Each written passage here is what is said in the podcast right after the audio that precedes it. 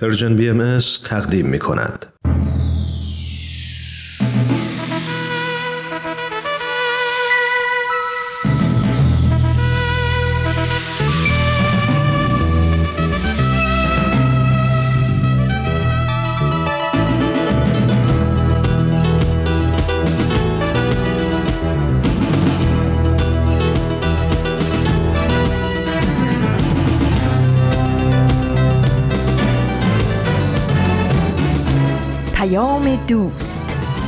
برنامه ای برای تفاهم و پیوند دلها.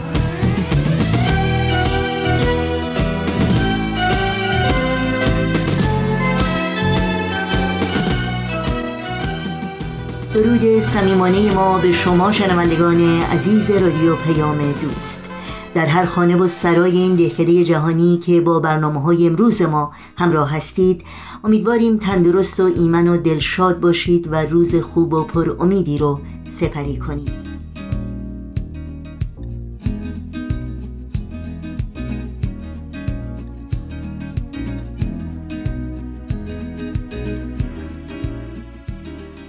نوشین هستم و همراه با همکارانم میزبان پیام دوست این چهارشنبه دوم اسفند ماه از زمستان 1402 خورشیدی برابر با 21 ماه فوریه از سال 2024 میلادی که شامل برنامه های سوپ جوجه برای روح و خبرنگار خواهد بود.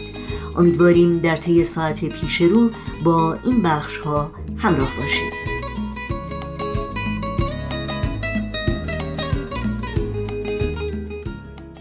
تماس با ما رو هم برقرار نگه دارید و نظرها و پیشنهادها و پرسشهای خودتون رو در مورد برنامه ها با ما در میون بگذارید. اطلاعات کامل راه های تماس با ما و اطلاعات برنامه ها رو می‌تونید در صفحه تارنمای ما persianbahaimedia.org جستجو کنید.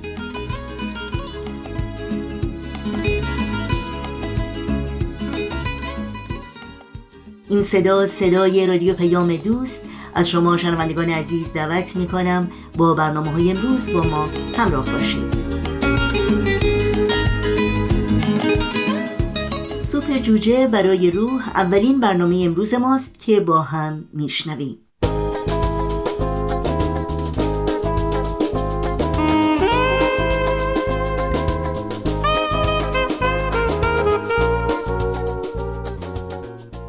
سلام. من سهیل مهاجری هستم و با یه داستان دیگه از مجموعه سوپ جوجه برگ روح در خدمت شما خواهم بود. لطفا در ادامه با من همراه باشید.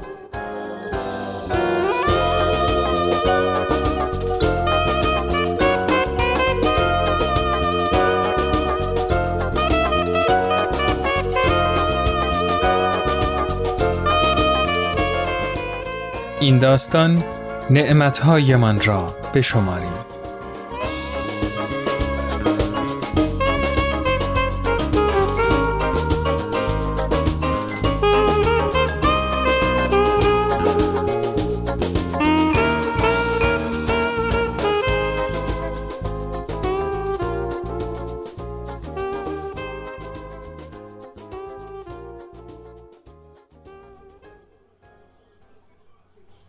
هفته حقوق نداریم. البته جین از حرفای شوهرش خیلی حل نکرد. اشکال نداره عزیزم. تو قبلا هم بدون حقوق کار کردی. ما همیشه با این موضوع کنار اومدیم. آره خب همینطوره. ممنونم که با این موضوع کنار میای. امیدوارم این اوضاع بعد اقتصادی هم خیلی زود تموم شه. عزیزم تموم میشه. فقط از نظر روانی به خودم تبریک میگم که غیر از وام خونه هیچ بدهی دیگه ای نداریم. اندی با دو تا از دوستاش یه شرکت مهندسی کوچیک دایر کرده بودن و وقتی که شرایط اقتصادی سخت شد برای اینکه بتونن حقوق کارمنداشونو بدن هر سه بدون حقوق کار کردن و جین از ازدواج با همچین مرد شریفی خوشحال بود. دو هفته گذشت بعد چهار هفته و بعد شش هفته بدون اینکه خبری از پول باشه اما قبضا با یه نظم ناامید کننده ای از راه می رسیدن و اونا با پسندازشون یه مقدار مواد غذایی و ایمان به خدا زندگی می کردن. پاییز 2008 رکود اقتصادی کل کشور رو فرا گرفت. مشتریایی که قبلا صورت حساباشون رو به موقع پرداخت می‌کردن حالا دیگه گرفتار روند افزایش بیرویه قیمتا شده بودن و نمی‌تونستن بدهیشون رو پرداخت کنن. سال نو نزدیک شد و جین نمی‌دونست که چطور پول خرید هدیه هایی هرچند کوچیک رو فراهم کنه. این موضوع رو به اندی نگفت چون می‌دونست اون به اندازه کافی نگرانی داره. داشت تو جعبه های حراجی فروشگاه و زیر رو می کرد که خلاقیتش به کار افتاد. همون موقع بود که به گروه آزادی ملحق شد. یه سازمان بین المللی که از ورود اجناس بیشتر به گورستان زباله جلوگیری می کرد تا از این راه زباله کمتری تولید بشه.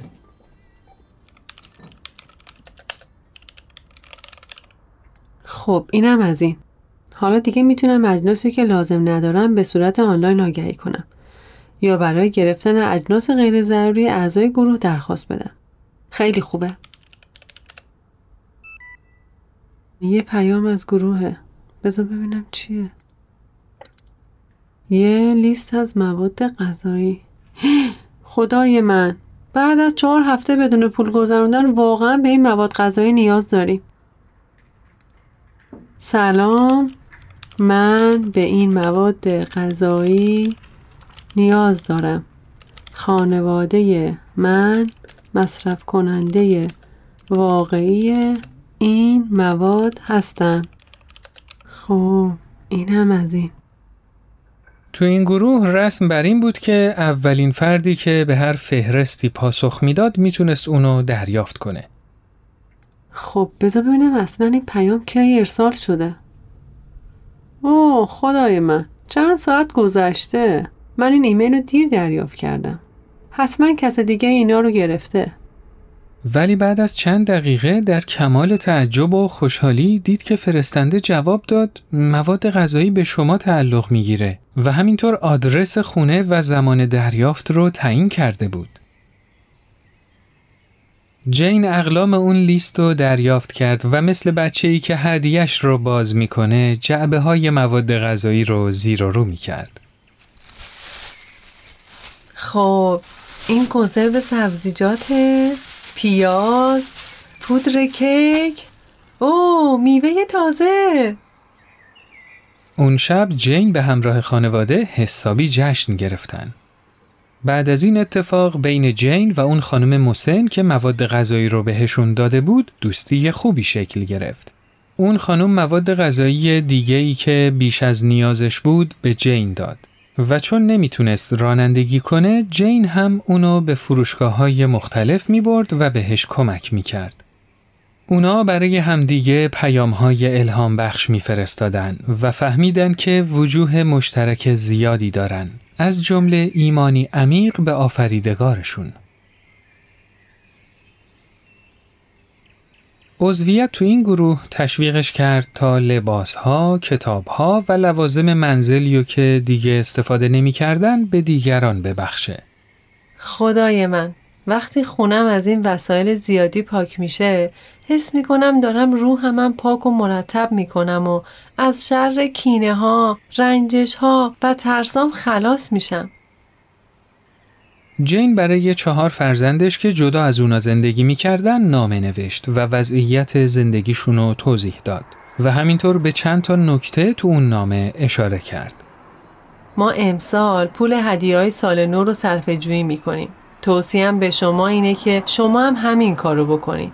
ضمنا یادتون باشه که بهترین هدیه که می‌تونین به من و پدرتون بدین اینه که بدهیاتون رو به موقع پرداخت کنین. تو سالهای گذشته جین یه دفتر یادداشت شکرگزاری تهیه کرده بود و هر روز چیزایی رو تو اون یادداشت می‌کرد. هم کوچیک و هم بزرگ. چیزایی که به خاطرشون شاکر بود. البته مثل باقی عادتهای خوب این عادت هم لابلای گرفتاری زندگی محو شده بود. ولی جین اونو دوباره احیا کرد و هر شب پنج تا مورد رو تو اون دفتر می نوشت. اتفاقای کوچیک کم کم به دفتر یادداشت شکرگزاریش راه پیدا کردن. یه سکه که موقع پیاده روی پیدا کرده بود. نامه ای از طرف یه دوست. تماس تلفنی غیرمنتظره از یکی از اقوام دور. آغوشی باز از طرف دختر نوجوان خونسردش و حتی احساس گرمای آفتاب روی پوست صورتش. خدایا شکرت. هر روز یه چیزی به بهانه‌ای برای به وجد اومدن تبدیل میشه. خب حالا ببین جین واقعا آخرین باری که برای داشتن ماشین لباسشویی و خوشکن خدا رو شکر کردی کی بود؟ آخرین باری که از دوستت تشکر کردی که به درد دلت گوش داده بدون اینکه غم و غصه های خودش رو وسط بکشه کی بود؟ یا آخرین باری که به خاطر داشتن تن سالم و قوی خدا رو شکر کردی کی بود؟ واقعا فکر کن؟ اولویت های جین به تدریج تغییر کرد. دیگه به چیزایی که نداشت فکر نمی کرد و بیشتر به چیزایی که داشت دلخوش بود.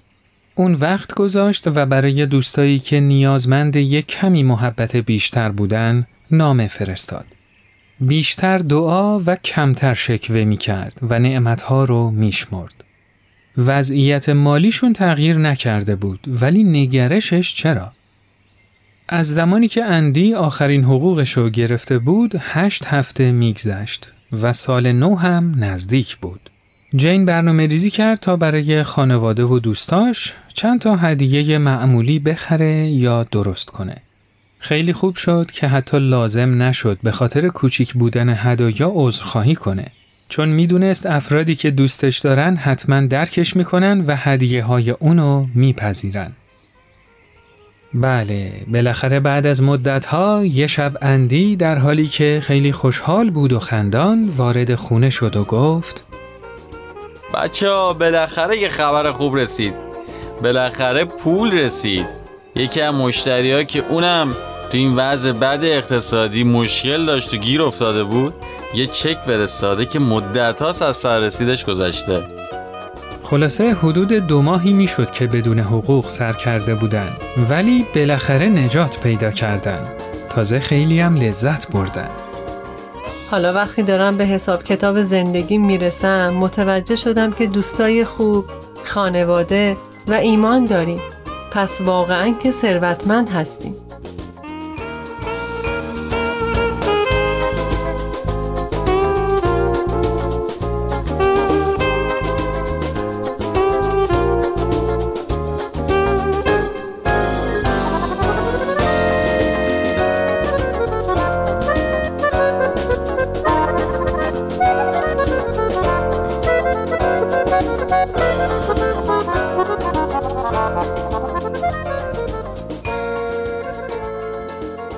خب دوستای عزیز این قسمت از مجموعه سوپ جوجه برای روح به پایان رسید.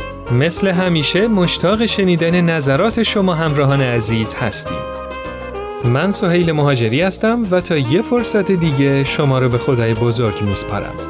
روز و روزگار خوش.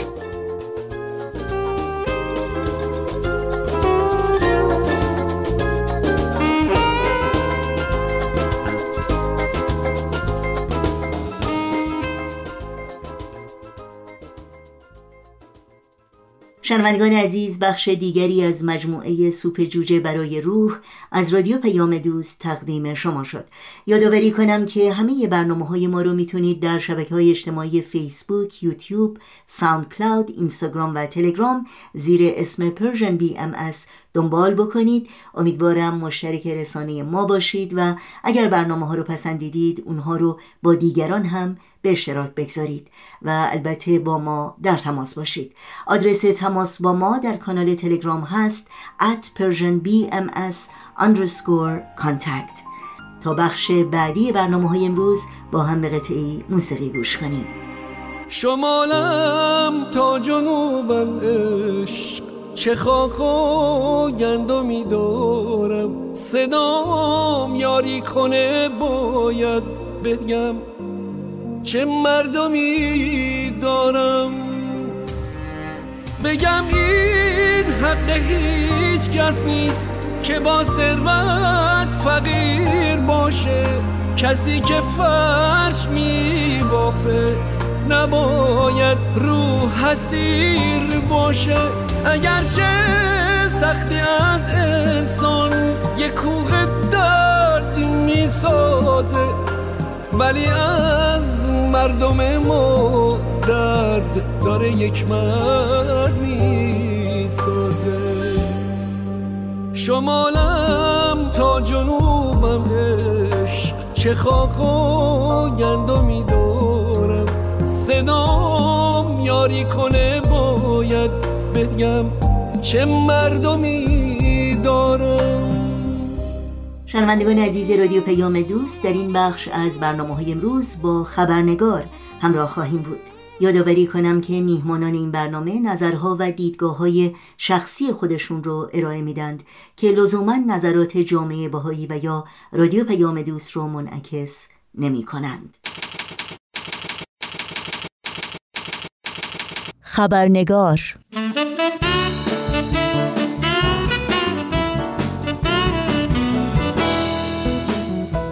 و ما در بیانیه اخیر جامعه جهانی بهایی به تاریخ 27 بهمن ماه امسال می‌خوانیم. در صبح روز 23 بهمن ماه در قائم شهر زمانی که گروهی از جوانان بهایی در منزل شخصی یک زن بهایی به نام مریم زبیهی جمع شده بودند پانزده مامور وزارت اطلاعات با هجوم به داخل منزل ایشان و حمله به عمل ساده تحصیل علم اقدام به تفتیش محل کردند. چند جوان بهایی برای شرکت در یک امتحان به عنوان بخشی از دوره های غیر رسمی دانشگاهیشان در این خانه بودند. حکومت ایران جوانان بهایی را از ورود به دانشگاه های معتبر کشور منع می کند و بهاییان برای ادامه تحصیلات عالی مجبور به تحصیل از طریق گروه های غیر رسمی در منازل شخصی هستند. در ادامه این بیانیه آمده است رفتار خشن و توهینآمیز ماموران نسبت به خانم زبیهی اعتراض بهامین زمانی پسر ایشان را برانگیخت که به دنبال آن ماموران او را با خشونت و وحشیانه در مقابل چشم مادرش و سایرین مورد ضرب و شتم قرار دادند. تشدید فشارها و سرکوب شهروندان بهایی در ایران توسط حکومت جمهوری اسلامی موضوع گفتگوی امروز ماست.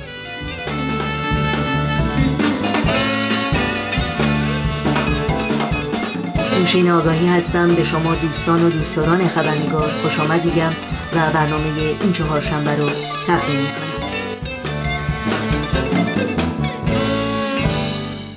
در این خبرنگار میزبان خانم منصوره شجاعی نویسنده پژوهشگر و فعال حقوق زنان هستیم که با ما در مورد نقض حقوق شهروندان بهایی در ایران گفتگو می کند پس با ما همراه بمونید تا لحظاتی دیگر به خانم منصوره شجاعی خوش آمد میگیم و گفتگوی امروز رو آغاز می کنیم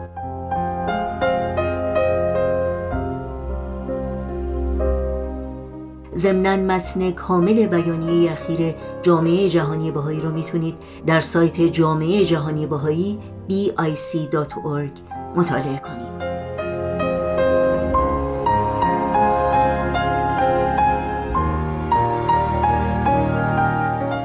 خانم منصوره شجاعی به برنامه خبرنگار بسیار خوش آمدید. واقعا سپاسگزارم که در این فرصت کوتاه دعوت من رو پذیرفتید و وقتتون رو به ما دادید. بسیار تشکر می‌کنم از دعوتتون و از اینکه به هر حال وظیفه خطیر اطلاع رسانی در مورد شهروندان ایرانی باهایی به من واگذار شده. امیدوارم که بتونم از عهده بر بیام. خیلی ممنونم. خانم شجاعی همونطور که شما هم اشاره کردید بیانیه اخیر جامعه جهانی بهایی از تداوم نقض فاحش حقوق شهروندان بهایی در ایران خبر میده و همینطور از تشدید رفتار غیرانسانی و خشونتبار ماموران جمهوری اسلامی علیه جوانان باهایی که صرفا برای تحصیل و یادگیری در یک منزل شخصی گرده هم آمده بودند. جوانانی که حکومت جمهوری اسلامی از تحصیل در دانشگاه های کشور محروم کرده. در آغاز این گفتگو واکنش شما رو به این بیانیه بشنویم. راستش انقدر وقتی که آدم این بیانیه رو می‌خونه متاثر میشه. که ما هنوز در این قرن در جایی که این میزان از واقعا افراد شایسته و افراد فرهیخته و دلسوز مملکت دلسوز وطن تلاش می‌کنه برای اینکه به دانششون به آگاهیشون اضافه بشه به جای اینکه این تلاش ارزش گذاری بشه به جای اینکه قدردانی بشه ازش در واقع جرمنگاری میشه. یعنی دانش اندوزی تحصیل جرمنگاری شده از نگاه حکومت اسلامی در ایران. و خب این واقعه تأصف باره برای اینکه خب به طور مشخص به طور خیلی پررنگ روی جوانها و بچه های باهایی داره این فشار اعمال میشه. ولی در سطح گسترده ترش هم وجود داره. کاری که مثلا با محدود کردن تدریس علوم اجتماعی کردن. کاری که با اخراج بچه های دانشجوی معترض به مسئله هجاب اجباری به مسئله بیعدالتی های اجتماعی اعتراض خودشون رو نشون دادن اونها هم از تحصیل محروم شدن. بنابراین این نقض فاحش حقوق بشر و هیچ توجیهی هیچ توجیهی برای این حرکت نیست. بله خیلی ممنون. خب بسیاری معتقدند همونطور که در این بیانیه هم آمده که این آزار و اذیت های بیوقفه در حقیقت ریشه در تعصبات مذهبی جاهلانه داره. نظر شما در این مورد چی هست؟ دقیقا همینطوره که شما میفرمایید. این نوعی جاهلیت نوعی فناتیسم. نگاه در واقع محدود داشتن نسبت به آزادی عقاید به آزادی مذاهبه. اما من یک نکته ای رو که می‌خوام بگم که در واقع در کنار تعصبات مذهبی و در کنار اصلا این دیگه از تعصب گذشته خشونت هایی که نسبت به باورمندان به آین بهاییت داره اعمال میشه این در واقع دیگه فقط ریشه مذهبی نداره. چون ببینید باهاییت در واقع شما خودتون بهتر از من قطعا می‌دونید. اینا در واقع به عنوان یک جنبش جنبش مدنی شروع کردن در قرن سیزده. بعد از اون فسادی که در دربار قاجار اتفاق افتاده بود شکستهایی که از حکومت روسیه دولت روسیه خورده بود بخشهایی از ایران رو در واقع با قراردادهای بسیار ننگین از دست داده بود. این جنبش باب یک نوعی جنبش اجتماعی بود که از برابری حرف می‌زد از عدالت حرف می‌زد از حریت حرف می‌زد. ضمنا ابعادی از اعتقادات مذهبی هم داشت. یعنی در واقع داشت یک آین جدیدی رو معرفی می کرد که این آین جدید ضمن اینکه باورمندای به مذاهب رو در واقع دور خودش جمع می کرد یک جور نوآوری بود و اصولا مخالفت با نوآوری و جنبش های نوین که همراه خودشون آرمان های برابری خواهی دارن طبیعتا بیشتر دشمنی یعنی دشمنی یعنی در واقع دشمن انگاری میشه نسبت به اونا از سوی یک حکومت ایدئولوژیک متعصب.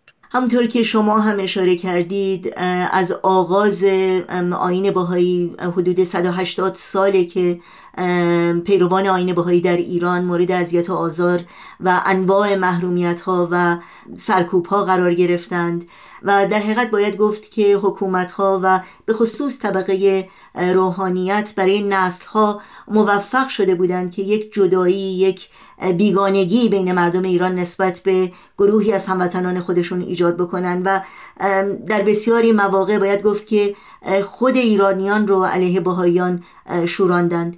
اما به نظر می‌رسه که مردم ایران به خصوص به طور روزافزونی در دهه های گذشته از این مرحله عبور کردند و به یک آگاهی و یک دیدگاه متفاوتی نسبت به هموطنان بهایی خودشون رسیدند شما این تغییر رو چگونه تحلیل می‌کنید؟ من تصور می‌کنم ما باید مدیون جنبش های حقوق بشر در ایران باشیم در این مورد چون ظهور این جنبش های نوین که بر اساس حقوق بشر شکل گرفت.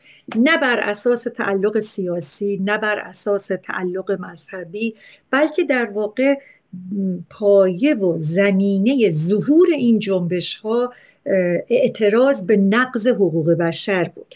و ایرانی ها این جنبش ها رو در واقع از بعد از دهه 60 از بعد از اون سرکوب وحشتناک اون دهه و به هر حال کشتار وسیع زندانی های سیاسی زندانی های عقیدتی یک جور جهان در واقع روی آورد. یعنی همه چی کنار هم با هم اتفاق می افتاد مثل قطعات پازل بود. جهان داشت با هم یعنی می رسیدن به این ماجرای غیر ایدئولوژیک بودن.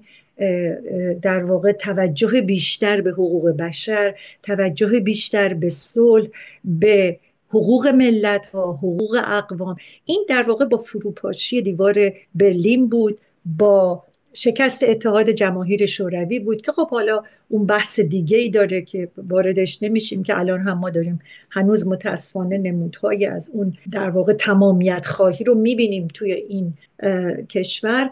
ولی اینا همه با هم اتفاق افتاد و حقوق بشر و حقوق زنان به ویژه باعث شد که این محرومان هر دو یعنی محرومانی که از هر دو گروه بودن. یعنی چه اونهایی که تعلق داشتن و باورمند بودن به آین باهاییت.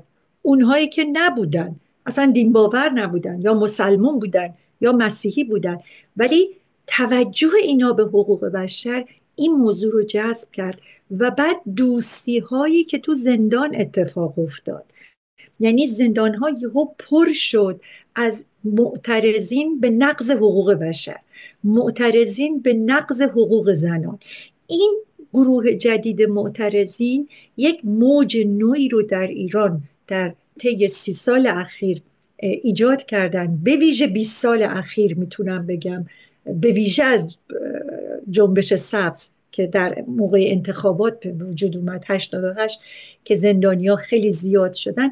اینها تو بندای عمومی بویژه بویژه از سوی زنان یک جور همبستگی یک جور خواهری یک جور همدردی در واقع جنسیتی نسبت به هم پیدا کردن. همدیگر رو شناختن.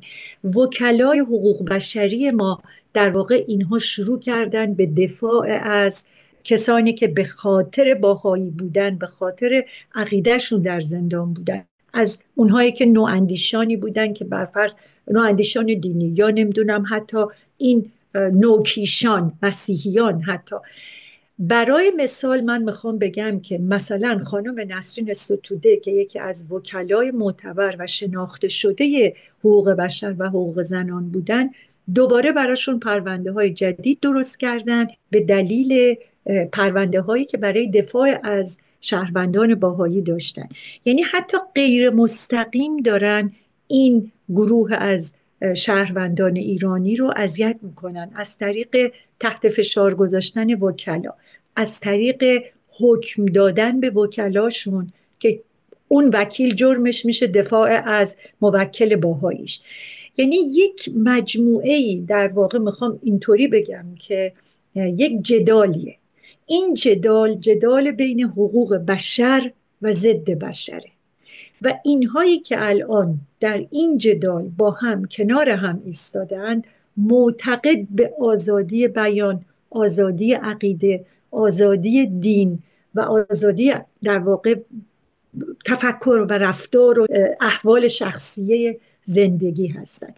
و این باعث شده که خوشبختانه اون شایعات مسموم اون حرفایی که دور می‌کرد این دو گروه ایرانی رو این دو گروه هموطن رو از هم الان بسیار بسیار کمرنگ شده و ما بجاش شاهد پیوندها دوستیها همدردیها بیانی های مشترکی که زندانیان باهایی مسلمون مسیحی دین ناباور دین باور با هم امضا می‌کنن برای نقض حقوق زندانیان. اینا همه نشانه های واقعا پیشرفت تفکر حقوق بشر در میان افکار عمومی ایرانیانه. خیلی ممنون شما به همبستگی و همدلی شهروندان محروم ایران اشاره کردید. به خصوص در میان زندانیان سیاسی فعالان مدنی و حقوق بشر و همینطور زندانیان عقیدتی همونطور که می‌دونید جامعه جهانی باهایی امسال کمپینی رو تحت عنوان داستان ما یکیست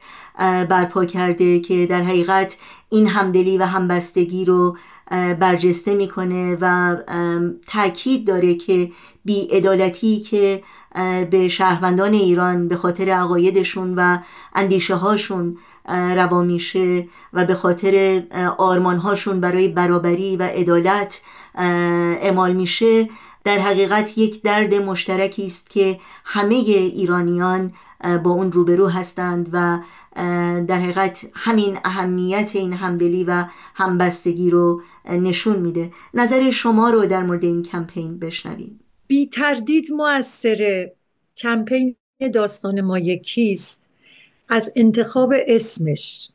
و برگزاری برنامه هایی که حول این عنوان و حول این کمپین برگزار شد می‌تونم بگم یکی از زیباترین خلاقیت های جامعه باهایی بوده.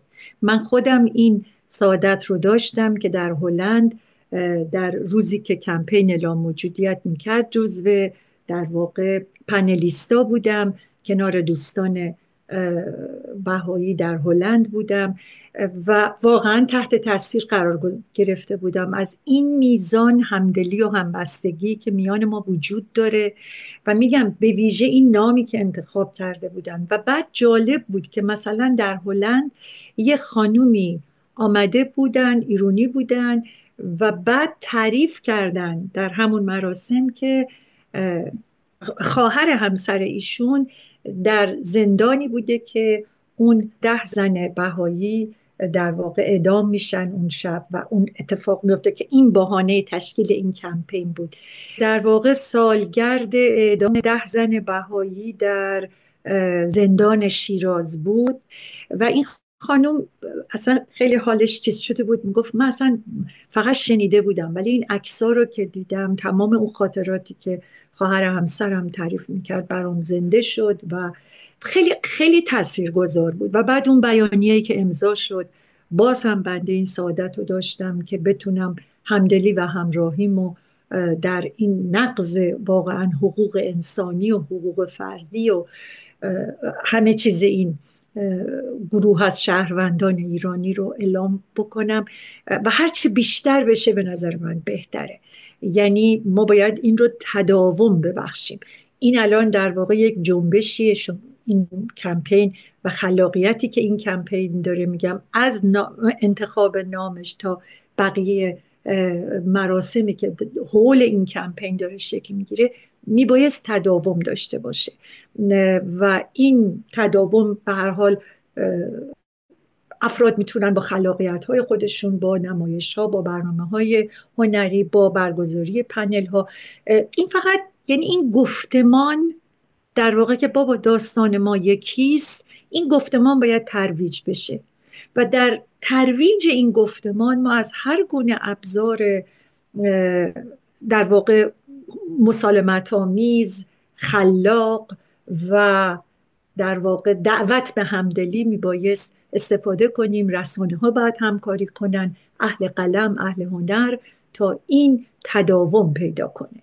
و در تداوم خودش امیدواریم که نتیجه بخش باشه. در مورد تاثیر این محرومیت ها و سرکوب هایی که حکومت ایران در طی 45 سال گذشته علیه شهروندان بهایی در ایران اعمال کرده بر روی جامعه بزرگتر از شما بپرسم. در حقیقت محرومیت یا باید بگم فقدان حضور شهروندان باهایی در فعالیت های اجتماعی فقدان مشارکت اونها و البته مشارکت بسیاری از دیگر اخشار جامعهمون که به خاطر اندیشه هاشون به خاطر عقایدشون به خاطر فعالیت های انسان دوستانه بشر دوستانه و فعالیت های مدنیشون از مشارکت در فعالیت های اجتماعی محروم شدن توضیح بدید که واقعا چه تأثیری داشته در سرنوشت کشورمون و در ایجاد شرایط نابسامانی که امروزه مردم ایران با اونها روبرو هستند. متاسفانه هولناکترین تاثیر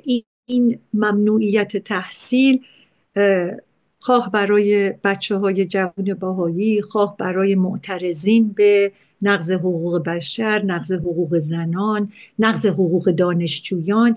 مهمترین تاثیرش این هستش که در واقع ما یا شاهد انزوا و خانه نشینی یک جمعیت جوان علاقمند هوشمند در پروسه و روند ساخت وطن هستیم. یعنی اینا نیستن اینا وجود ندارن. انزوا خانه نشینی بدون شغل نمی‌تونن کاری بکنن. از یک طرف اینا گاه مجبور میشن چاره ای ندارن که خارج بشن. حالا اینی که افراد برای کسب علم و دانش از کشورهایی که نسبتاً بسته تره یعنی امکانات آموزش عالی درش کمتره. برن به کشورهای پیشرفته کسب علم و دانش کنن و برگردن به مملکتشون. این بسیار اتفاق مبارکیه. هیچ کس اینو در واقع بد نمی‌دونه و ما اینو از زمان دوران رضاشاه و پیش از اونم داشتیم که اعزام دانشجو بوده به بلژیک به فرانسه به آلمان. برای اینکه فن یاد بگیرن تکنولوژی یاد بگیرن فلسفه یاد بگیرن حقوق یاد بگیرن و برگردن. و ایران اینجوری ساخته شد. ایران با مغزهاش ساخته شد. و این مغزهایی که می‌تونست از اون ثروتهای طبیعی استفاده درست انجام بده. مدیریت صحیح محیط زیست داشته باشه مدیریت صحیح در واقع منابع طبیعی داشته باشه. الان توی یک زمانه شده که شما حتی برای استفاده از تکنولوژی میبایست علوم انسانی رو بشناسی. یعنی علم و انسانیت آنچنان به هم آمیخته شده که نمی‌تونی که مثلا یک عالم برفرض بسیار بسیار باهوش رو که الان ما دو تا بچه نخبه تو زندان داریم نخبه های بچه های فیزیک. خب اینا چرا تو زندانن؟ برای اینکه طبق شواهدی که وجود داره و خانواده ها گفتن از اینا می‌خواستن که این میزان این دانش اینها رو در اختیار در واقع مثلا تاسیسات اتمی مسائل هسته اینها قرار بدن که ظاهرا این بوده که این با اون تفکر حقوق بشری این دو نفر همخانی نداشته. یعنی اینا می‌خوان حتی علم رو به خدمت بگیرن عالم رو مزدور کنن. و بعد همیشه این جدال وجود داره. یعنی تو یا زندان میشی یا منزوی میشی یا از کشورم که خارج میشی. دیگه جرأت نمی‌کنی برگردی. خب اینا یعنی چی؟ اینا یعنی وطن رو به ویرانی میره. مثلا یه صحرا شما داشته باشی. هیچی هم نباشه. نه منبع طبیعی تو بتونی مدیریت کنی نه نمی‌دونم محیط زیست تو بتونی حفظ کنی نه بتونی نفت تو اونطور که باید و شایسته صادر کنی و ثروت برگردونی به جاش آبادانی برگردونی توی مملکتت. خب این میشه یک مملکت ویران که قاعدتا به نظر میاد حکومت اسلامی براش اینها مهم نیست و کاملا ایدئولوژیک از نوع مذهبیش داره رفتار می‌کنه. حتی در یک بیابان خالی از سکنه و خالی از آبادی. در این بیانیه به تعهد ایران به معاهدات بین المللی اشاره شده. پرسش من اینجاست که آیا اساسا نیش حکومت ایران و در حقیقت هر حکومت دیگری رو که ناقض حقوق شهروندان خودش هست. در جامعه بین المللی مسئول قرار داد و جامعه بین المللی به طور کلی چه قدم هایی می‌تونه در این راستا برداره؟ بیانیه اشاره خیلی هوشیارانه کرده بود به امضای معاهداتی که ایران رو در واقع موظف می‌کنه به رعایت حقوق شهروندان. خیلی اشاره درستی بود.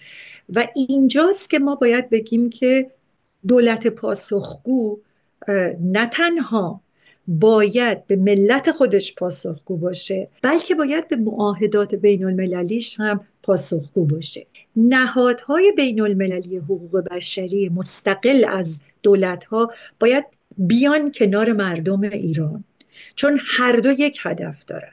هدف نهادهای حقوق بشری و مردم معتقد به حقوق بشر رعایت حقوق بشر ایران هدف اینه که احترام گذاشته بشه حقوق رعایت بشه. خب چرا مردم ایران رو تنها می‌ذارن بابت مراودات دیپلماتیک معاملات در واقع سوداوری که دارن؟ به ندرت ما می‌بینیم که مردم ایران بخوان اتکا بکنن که اصلا هم نمی‌کنن درستش هم نیست. مردم ایران اونقدر بالغ و اونقدر قدرتمند هستن که خودشون بتونن این گفتمان حقوق بشر رو با عمل اجتماعیشون پیش ببرن. ولی نهادهای بین المللی هم باید کار خودشونو بکنن. الان کمیته حقیقت یاب تشکیل شده. الان دادگاه های بین المللی چه از نوع دادگاه جناییش چه از نوع دادگاه حقوق بشریش. خب چند وقت پیش در همین لاهه شاهد شکایت افریقای جنوبی از اسرائیل بودیم بابت رعایت نکردن حقوق فلسطینی ها که خب الان ممکنه که عملا به آتش بس نکشه ولی ببینید این گفتمان رعایت حقوق ملت ها گفتمان صلح و اتکا کردن به نهاد بین المللی شده گفتمان رایج مردمانی که درگیر جنگ هستند چه در اسرائیل چه در فلسطین که مخالف نقض صلح نقض حقوق ملت ها هستند. بنابراین نقش نهادهای بین المللی بسیار مهمه در تقویت جنبش های مسالمت آمیز اعتراضی در داخل کشور به نقض حقوق بشر. خیلی ممنونم. ما در اسفند ماه در آخرین ماه سال خورشیدی هستیم. سالی که مطمئنا شما با من هم عقیده هستید که مردم عزیز ایران روزهای بسیار سختی رو پشت سر گذاشتند و تجربه های بسیار ناگواری رو داشتند و با دشواری ها و چالش های بیشماری روبرو بودند. در آستانه سال نو و بهار تازه‌ای که از راه خواهد رسید تا چه حد شما به آینده امیدوار هستید؟ من به آینده امیدوارم برای اینکه مردم در صحنن یعنی تلاش مردمه که وقتی آدم نگاه می‌کنه از دور می‌بینه که یک لحظه از پا نمی نشینن چه در داخل چه در خارج. تلاش مردم داخل بسیار ارزشمندتره. برای اینکه هم شما هم من همه ایرانیا می‌دونیم که فشار اقتصادی فشار سیاسی سرکوب چه واقعا به روزگار مردم معترض آورده. ولی اینها همچنان دارن تلاش می‌کنن.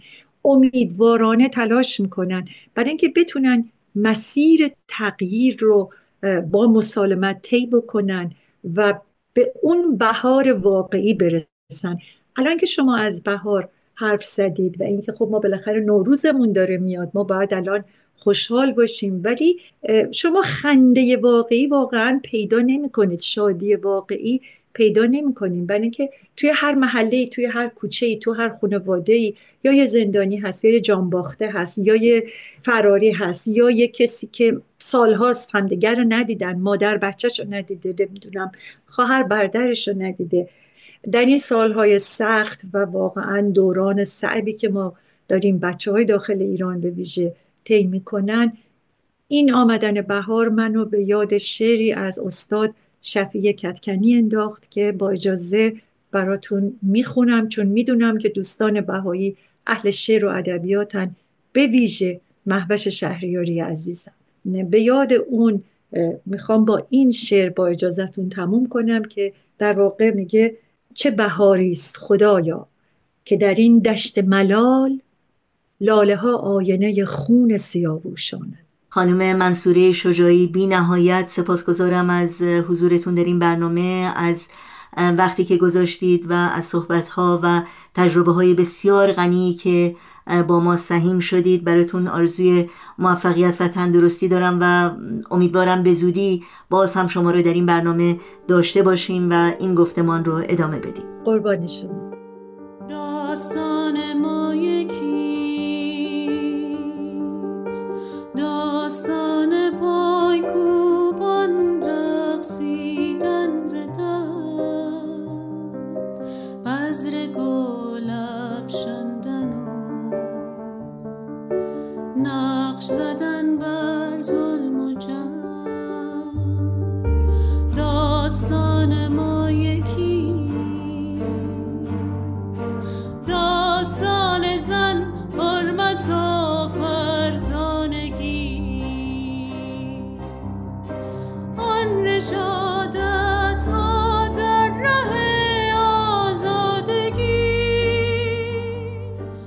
نرم نرمک به پایان برنامه های این چهارشنبه رادیو پیام دوست می‌رسیم.